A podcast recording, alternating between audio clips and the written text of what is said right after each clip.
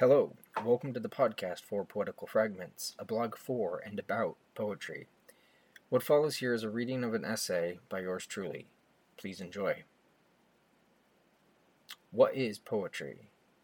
February 22nd, 2021. Over the course of the next few weeks, I will post fortnightly a series of essays which will represent some rambling thoughts of mine on the nature, origin, function, and importance of poetry.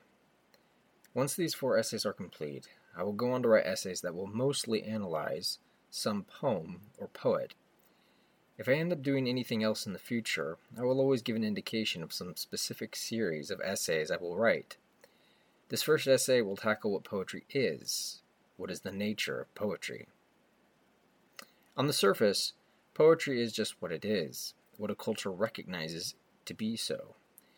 Poetry is, in this case, a convention, a word referring to a series of expected formalisms and intentions concerning the written word. And there is a danger that in attempting to define it, we might limit it in such a way as both to diminish our own perspective on the nature of poetry and also to suppress our own creativity in the pursuit of poetic composition. Nevertheless, I believe it is worthwhile to attempt to understand what poetry is, which involves attempting to avoid erroneous conclusions. In doing so, the mission is both descriptive and prescriptive, or at least constructive. Far be it for me, to, as many have sometimes done, limit what contents and forms poetry should take. Let me be clear. As far as I am concerned, there is an infinite number of possibilities for writing poetry well in terms of both matter and form. But, that being said, I am also assured, mostly from personal writing experience, mind you, that there is also nearly an infinite number of ways of writing poetry badly. We are in the business of embracing some infinities and excluding others. Then, what do our conventions typically end up clustering around when we attempt to write poetry? I will not be tackling the origins of poetry until the next essay, so I won't discuss how I believe this is taking place yet but I can provide a synchronic rather than a diachronic look at poetics for the moment. The first thing to consider is that there is a distinction between poetry and prose in most languages and cultures that we are aware of. And this is the case even in non literate societies. Whether we are dealing in the spoken or the written word, this dichotomy exists. In fact, contextual language is a rather universal phenomenon. In other words, Within any language, as actually used by people within a culture, there are different conventions of speech for differing contexts, and this is the wider phenomenon in which one must place poetry. Indeed, there can be various contexts in which different kinds of poetic speech are considered appropriate, even within the same general culture. But if we were to take all these linguistic contexts classified as poetry, what would distinguish them from others? We will name three here oral, lexical, and logothematic patterning of certain kinds, though we cannot treat these kinds exhaustively. Perhaps one of the most distinctive aspects of most poetry is the deliberate attempt to create oral patterns of sound for the ear. In some languages, English being one of them, this is almost all that is required to make something poetry, whether it is good or bad. There are endless ways to do this. The ones which we are familiar with in English involve meter and rhyme primarily, but other techniques abound, such as alliteration and assonance. For some languages, such as the classical languages of the Mediterranean, the difference between long and short vowels was utilized to create a metrical effect, whereas in English, the tendency has been to exploit the differences between alternating pronunciation stress accent. The language itself will usually dictate what the oral patterns must be. Lexical patterns abound in poetry as well. Many words within a language are poetic words, generally used within poetic contexts. Generally, this also corresponds to archaic lexemes, since another feature of poetry is that it often reflects earlier stages of its own development, though poets in the modern world have often sought to emulate common speech, or even to just be idiosyncratic. But beyond this use of a selective lexical set, there is also the juxtaposition of similar and contrasting words in curious combinations, that also tends to characterize poetic language. Look at these words, for example. Here I lie beneath a blackest sky, for never did you cease to lie. In this example, the two uses of the word lie are homophonic and homographic, though obviously not synonymic, else there would be no distinction at all. But the choice was a deliberate one, though perhaps a bit on the nose.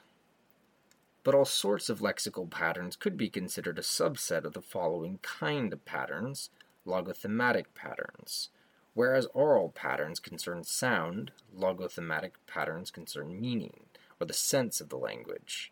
I distinguish logothematic patterns from grammatical patterns, as grammatical patterns are somewhat algebraic, sometimes using words whose meaning is essentially correlative or substitutionary, rather than positive.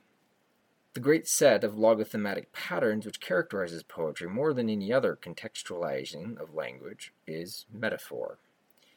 Metaphor abounds in all linguistic contexts, but it is singled out in poetry more often than in any other situation. In conversational speech or prose, for example, metaphors are often hidden, or somewhat pedantic when called attention to, but in poetry it is essential that they are in the forefront. Even when hidden, they are hidden to be found, their subtlety lending force to their meaning whereas when they are concealed in mundane context, this is in order to avoid the energy required to make sense of every metaphor used. We digest prosaic language more quickly than poetic, and it is this density of meaning that is part of the essentiality of poetry.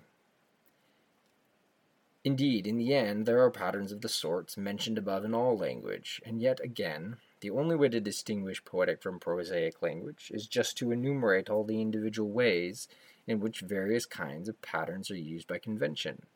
Thus, it seems we have only pointed out the trivially true so far. So I will take a more philosophic turn. All knowledge derives from differentiation, that we can sense one cognitive experience of the world from another. Objectively speaking, the world is full of variety and differentiation because of the low entropy of the present universe around us. Entropy concerns the possible configurations of a system, in this case, the universe as a whole, treated as a closed system. In other words, with no outside input of further energy. If the universe reached a point of highest entropy, there would be nothing but a practically endless sea of homogeneously spread matter and energy. No distinctions could be made between one kind of combination of stuff in space and time and some other. Per the second law of thermodynamics, the overall tendency of the universe is towards higher entropy, though local regions are constantly decreasing their entropy through various organizational means. Probably the most impressive kind of localized systems that work to decrease their own entropy are living organisms, of which humanity is one species.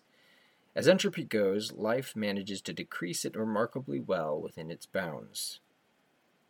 Thus, we can now turn to the subjective aspect of differentiation. Just as the world around us is differentiated, so are we as organisms. And the relationship between our differentiation and that of our surrounding environment is our knowledge of that environment. Such is the basis of all knowledge. I contend, then, that poetry is an attempt to intensify what language does generally already.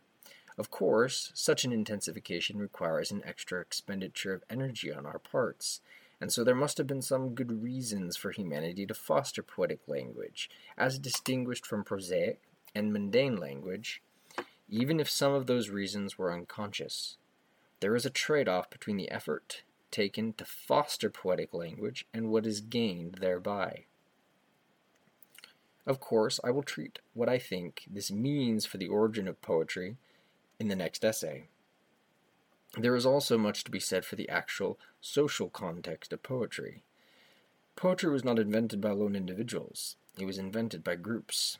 The oldest poets, the storytellers of the prehistoric tribes of humanity, were selected for a role that they played in their societies. And that must be treated later as well.